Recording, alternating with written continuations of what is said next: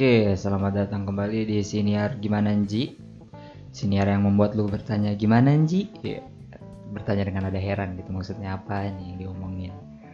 Um, Iya, setelah kemarin gua rilis satu episode buat nyeritain gimana VCC atau apa ya, pelatihan video konten kreator dari DTS episode pertama yang mana itu juga pelatihan hari pertama sekarang gue mau share di hari keduanya.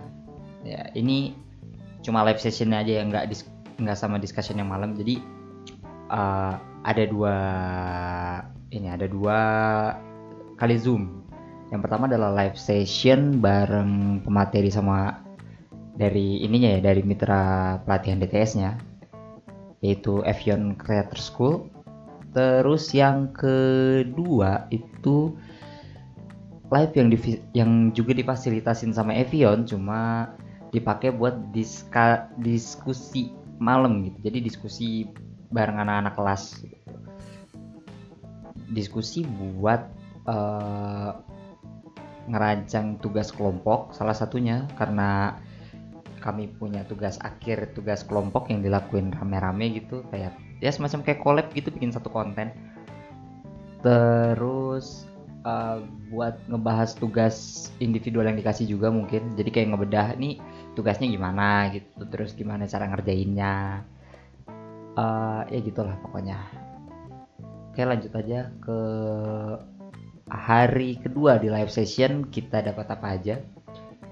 Atau at least yang gue dapat ya apa aja? Um, pertama di hari kedua ini kita belajar tentang content planning atau apa namanya perencanaan pembuatan konten. Yo ya kan? Nah content planning bahasa Inggris perencanaan pembuatan konten. Ya oke gitulah.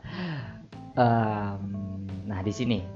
Ini dari slide pertama aja ya. Ada ada tulisan gede banget. Tulisannya adalah kenapa perencanaan penting? Iya. Karena perencanaan jelas mempermudah dalam pembuatan konten. Ya, sepertinya tidak perlu dijelaskan karena sudah sangat jelas gitu uh, ya pokoknya itu. Terus objektif dari um, content planning maksudnya materi content planning di hari ini objek objektifnya tuh diharap si apa namanya peserta pelatihannya tuh bisa nyari ide buat bikin konten bisa milih media mana yang lebih tepat digunakan untuk apa namanya untuk pemasaran konten. Terus paham gimana cara membuat naskah dan storyboard dalam apa namanya dalam merencanakan konten. Kemudian um, dapat menggunakan semacam content planning template. Nah jadi content planning template yang di provide itu isinya ada kayak semacam content plan satu content plan yang ngebedah kontennya tuh judulnya apa terus kira-kira mau ditaruh media mana terus isinya gimana dan lain-lain lah pokoknya. Sama satu lagi itu template timeline. Jadi ini tuh fungsinya buat ngefasilitasin self management gitu. Kayak kita dikasih template nih yang isinya timeline gitu ada tanggalnya. Nanti kita um, isi nih. Misalnya rencananya buat pra produksi itu di tanggal berapa. Terus uh, buat produksinya bikin videonya di tanggal berapa. Sama post produksi um, editing rendering segala macem. Sama yang terakhir yang terakhir itu uh, posting ke media sosial yang sudah ditentukan sebelumnya gitu. Media yang tepat buat ditaruh. Jadi ada empat apa namanya ada empat titik gitu dalam timeline itu nah kita beda satu-satu ya. Dari mencari ide dulu. Mencari ide itu um, dibagi kalau berdasarkan materi yang diberikan ya dibagi dua tipe. Ada yang kategorinya karena konten kategori konten gitu. Pencarian idenya dari kategori konten kayak misal ada tipe konten yang tutorial atau konten introduksi konten introduksi ya introduksi. Konten introduksi itu kayak pengenalan satu topik atau satu hal gitu kayak misalnya lo apa namanya lo makeup artist gitu. Itu lo bikin konten apa itu makeup artist? Nah itu itu konten introduksi gitu. Tutorial ya tutorial lah pokoknya dan sebagainya gitu. Ini ada kategori konten. Um, terus bisa dari 5W1H ya tau lah 5W1 ya 5W1H apa what when where who what when where who why ya sama terakhir how itu 5W1H um, terus ada tips memilih media digital. Jadi dalam memilih media digital digital yang tepat itu sebenarnya bacanya itu bukan digital ya tapi digital. Mas Indonesia kan tulisannya digital. Kenapa digital? Enggak pokoknya itu. Tips memilih media digital. Nah, si media digitalnya tuh biasanya nggak kan media digital banyak yang pakai gitu kan banyak orang. Artinya ada kecenderungan persona atau audiens-audiens yang berbeda di satu media dengan media yang lain. Um, demografi ya demografi gitu.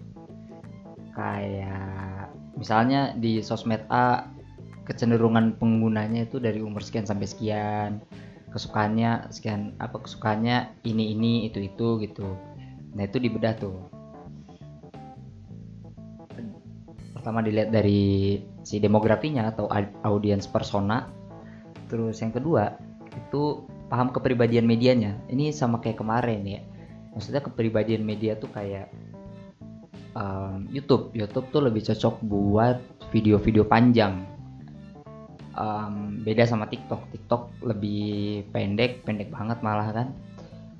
Terus TikTok pakai lagu-lagu yang uh, yang rame jedak jedug. Um, Instagram Instagram juga beda. Walaupun ada satu fitur yang lebih mirip dengan TikTok ya namanya Reels. Um, cuma dia juga kan punya shopping. Terus ya masih bisa carousel gitu hmm, Twitter Twitter yang text based microblogging bisa video 2 menit maksimal cuma ya nggak banyak orang yang naruh video di Twitter gitu kan buat apa karena basisnya tuh tulisan gitu. jadi lebih ramai sebuah tweet gitu daripada satu tweet yang isinya video gitu atau tweet yang video semua gitu kan hmm. nah tips ketiga dari milih media digital yang tepat itu riset kreator lain. Nah risetnya tuh di sini um, kita lihat aja nih kenapa dia milih media itu? Apa namanya? Pemilihan medianya tuh misalnya dia pilih ini ya terus alasannya apa gitu? Kenapa? Misal kayak gue ambil contoh siapa ya enaknya ya? Hmm, siapa ya Mas Adams deh Mas Adams um, mungkin ada yang tahu Mas Adams di TikTok kan? Kayak dia ngasih tips and trick gimana ngeproduksi video kreatif gitu. Gue juga ngambil salah satu apa namanya gue ngelakuin salah satu tipsnya buat lighting murah gitu, yang pakai neon. Uh, dia juga bikin di Instagram reels cuma di YouTube dari yang gue temuin ya itu videonya nggak ada apa namanya nggak banyak gitu. Banyaknya justru kayak di TikTok karena dia sama di reels.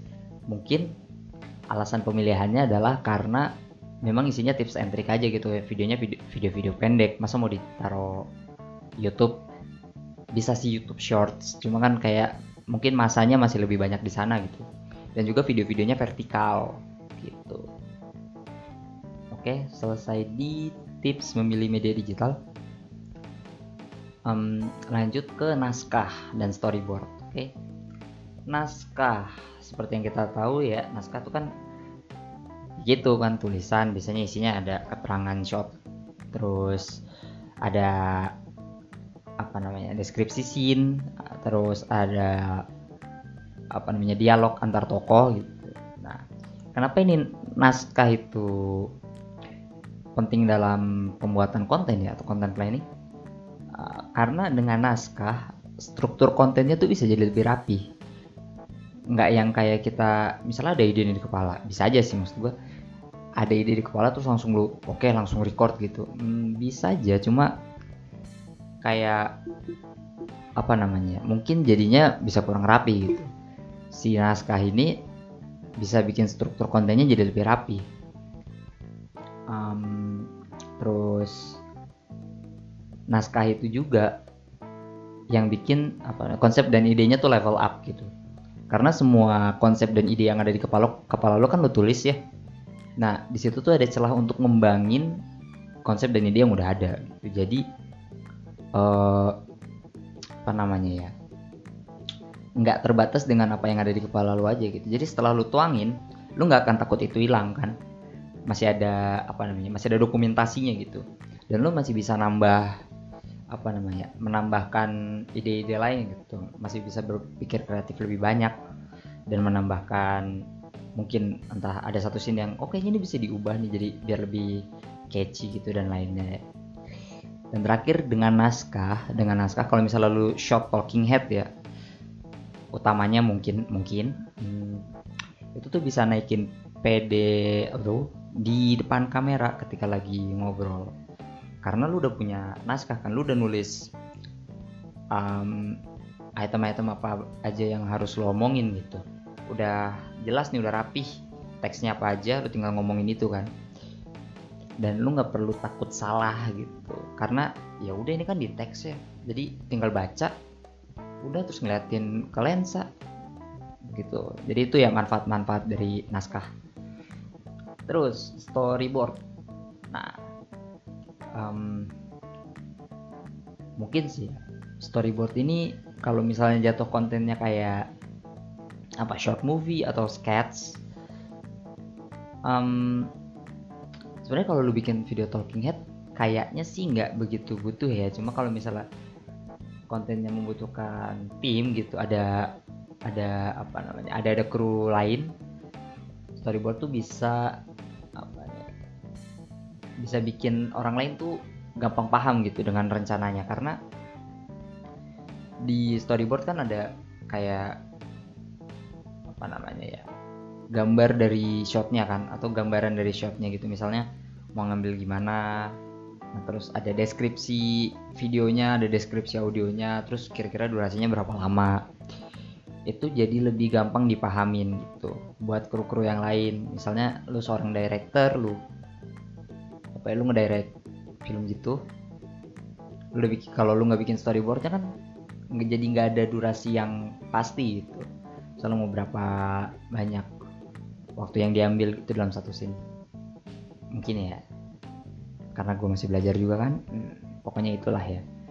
Dan sepengalaman gue sih storyboard tuh emang ngebantu buat shoot karena apa namanya karena kan kepala orang yang megang kamera sama lo kan beda ya jadi kalau ada storyboard jadi lebih gampang gitu sama-sama pahamnya karena gambarannya sama nih gitu.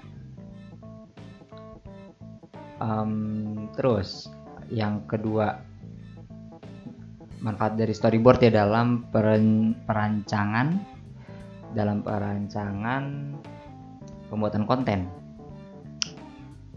Manfaat yang kedua tuh hemat memori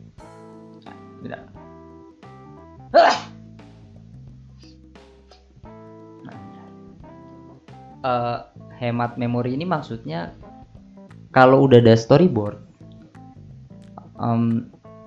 nggak um, butuh banyak stock shot yang diambil gitu. Karena kan udah jelas udah jelas uh, mau ngambil shotnya kayak gimana deskripsi videonya kayak gimana uh, durasinya berapa lama. Jadi udah jelas nih gambarannya udah udah jelas gambarannya nih. Jadi tinggal shot ambil satu misalnya kurang terus nambah shot kedua udah mulai oke okay nih.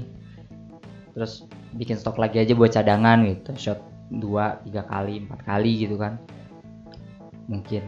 Jadi um, ya lebih hemat memori aja daripada nggak pakai storyboard. Coba bayangin aja nggak pakai storyboard ya. Lu butuh shot lebih, mungkin bisa banyak banget. Karena nyari yang cocok kan. Soalnya nggak ada gambarannya gitu mau dibikin kayak gimana bikin terus sampai oh ini cocok nih gitu. Nah yang apa namanya ya poin ketiga dari manfaat pembuatan storyboard juga itu nge-level up kualitas videonya ya. Ya ini berkaitan sih sama yang sebelumnya karena uh, kan gambarannya udah jelas jadi apa namanya pasti stok stok shot yang lo ambil juga nggak akan gitu berbeda gitu. Dan kualitas videonya jadi lebih bagus. Paham kan ya? Maksud gue tuh kayak kalau udah kalau lu udah ada gambarannya nih lu kan tinggal shot sesuai dengan gambarannya. Misalnya kayak oh ini nanti jadinya kayak gini nih. Kita ambil shot kayak gini. Satu oke okay nih oke okay nih tapi agak kurang dikit. Dua nah ini udah mulai oke. Okay. tiga ambil buat cadangan. Empat ambil buat cadangan lagi gitu. Kalau misalnya nggak ada gambarannya kan pasti agak random kan lu ngambil satu dua tiga empat sampai sepuluh gitu. Nah dan kualitas dari videonya tuh bisa bisa beda-beda banget gitu. Oke segitu aja kali ya buat naskah mas storyboard. Karena di note gue cuma segitu doang. Um, eh yang terakhir content planning template. Kenapa kita butuh konten planning template. Satu. Karena udah ada templatenya nih karena udah ada templatenya kan. Um, kita udah tahu kita udah bikinin nih di template judulnya apa terus um, ini medianya mau ditaruh di mana. Skripnya udah di, kita bagi nih mana yang skrip di awalan, skrip isi sama skrip akhir. Karena beda tuh kan. Biasanya skrip di awalan itu pengenalan atau mungkin um, teks-teks buat ngehook penonton kalau short-short video kayak TikTok dan Reels. Yang core ya ya core isi gitu. Dan yang di akhir biasanya call to action. Minta follow, comment, subscribe, like, share gitu gitulah itu call to action. Uh, nah karena udah ada itu semua dan kita udah tahu deadline-nya jadi produksinya tuh jadi lebih cepat nggak nggak banyak nunda-nunda. Atau nggak banyak kayak oh nanti ya bener sih nunda-nunda gitu. Jadi dengan template yang udah ada dan udah kita isiin gitu mau deadline-nya kapan terus kontennya gimana jadi lebih cepat aja produksinya. Eh, yang kedua tuh ngorganisir kontennya jadi lebih rapi. Karena uh, di karena udah lu buat templatenya sendiri kan. Udah jelas judulnya apa dan lain-lain. Um, dan si timelinenya juga lo nggak bisa acak kan kayak misalnya oh gue mau produksi dulu nih videonya baru nanti balik ke pra produksi kan nggak mungkin gitu. It, tapi mungkin aja kalau lu nggak pakai template jadi urutannya agak kebalik gitu. Misalnya lu ngambil stock listnya dulu ngambil ngambil stock shot ambilkan produksi dulu. Nah nanti lu balik ke tahap awal. Oh idenya gini nanti bikin lagi gitu. Bikin kontennya jadi nggak rapi. Nah itu. Ya. Hmm, yang terakhir yang terakhir. Kenapa lu butuh konten planning template? Nah, ini berkaitan dengan dua sebelumnya ya. Karena produksinya jadi lebih cepat dan kontennya terorganisir dengan rapi, maka jumlah produksi kontennya bisa lebih naik. Karena apa namanya? urutannya runut nih, runut rapi gitu dan produksinya cepet. Jadi lu bisa bikin konten yang lebih banyak. Gitu sih. Ya setidaknya ini yang gue tangkap dari live sessions yang tadi. Hmm, cuma karena ini apa namanya karena ini adalah um, sebuah konten planning gitu. Bisa aja lu nggak butuh naskah bisa. Bisa aja lu nggak butuh storyboard bisa. Atau mungkin lu nggak butuh konten plan nggak butuh template nya template-nya sendiri gitu juga bisa. Kan gimana seorang konten creator bikin aja kan uh, mungkin konten-konten creator yang udah gede namanya gitu. Nggak butuh ini semua gitu. Jadi apa yang ada di kepalanya udah langsung langsung shot aja bikin gitu. Bisa bisa. Cuma karena ini tahapannya dalam belajar dan lu butuh play by the rules because it's your first time um, ya ini adalah langkah-langkah yang bagus untuk membuat konten gitu. itu aja sih. Kalau lu tanya ini ini kan konten juga ya podcast ya? Walaupun agak ngasal sih. Whatever um, lu pakai salah satunya enggak gitu? Pakai pakai semuanya? Enggak karena podcast gimana storyboardnya? Jelas. Um, naskah? Naskah gue pakai. Ya semacam kayak note aja gitu. Nggak yang detail gue pakai. Itu juga naskah kan. Um, tips memilih media digitalnya jelas gue pasti nyari media digital yang tepat. Dan gue upload ke Spotify karena ya tepat. Nggak mungkin gue bikin di IGTV kan? Udah nggak ada orang yang mau nonton IGTV kayaknya sekarang. Semuanya pindah ke Reels. Terus apakah gue bikin konten apa apakah gue bikin timeline buat ginian? Mungkin. Di dalam kepala gue ya nggak gue tulis mungkin. Karena rencana gue sih jadi kayak tiap hari gitu malam langsung gue record. Informasinya masih fresh gitu. Dan gue masih ngerti apa yang gue catat di note dan apa yang gue tangkap ketika live session tadi gitu. Jadi ya ini langsung kepake sih. Buat gue ya at least buat gue ya. Udahlah segitu aja um, rekapan dari pelatihan video content creator kedua dari DTS dan Avion Creator School dari gue sebagai pesertanya. Um, ya mungkin besok setelah live session gue bikinin lagi lah malam.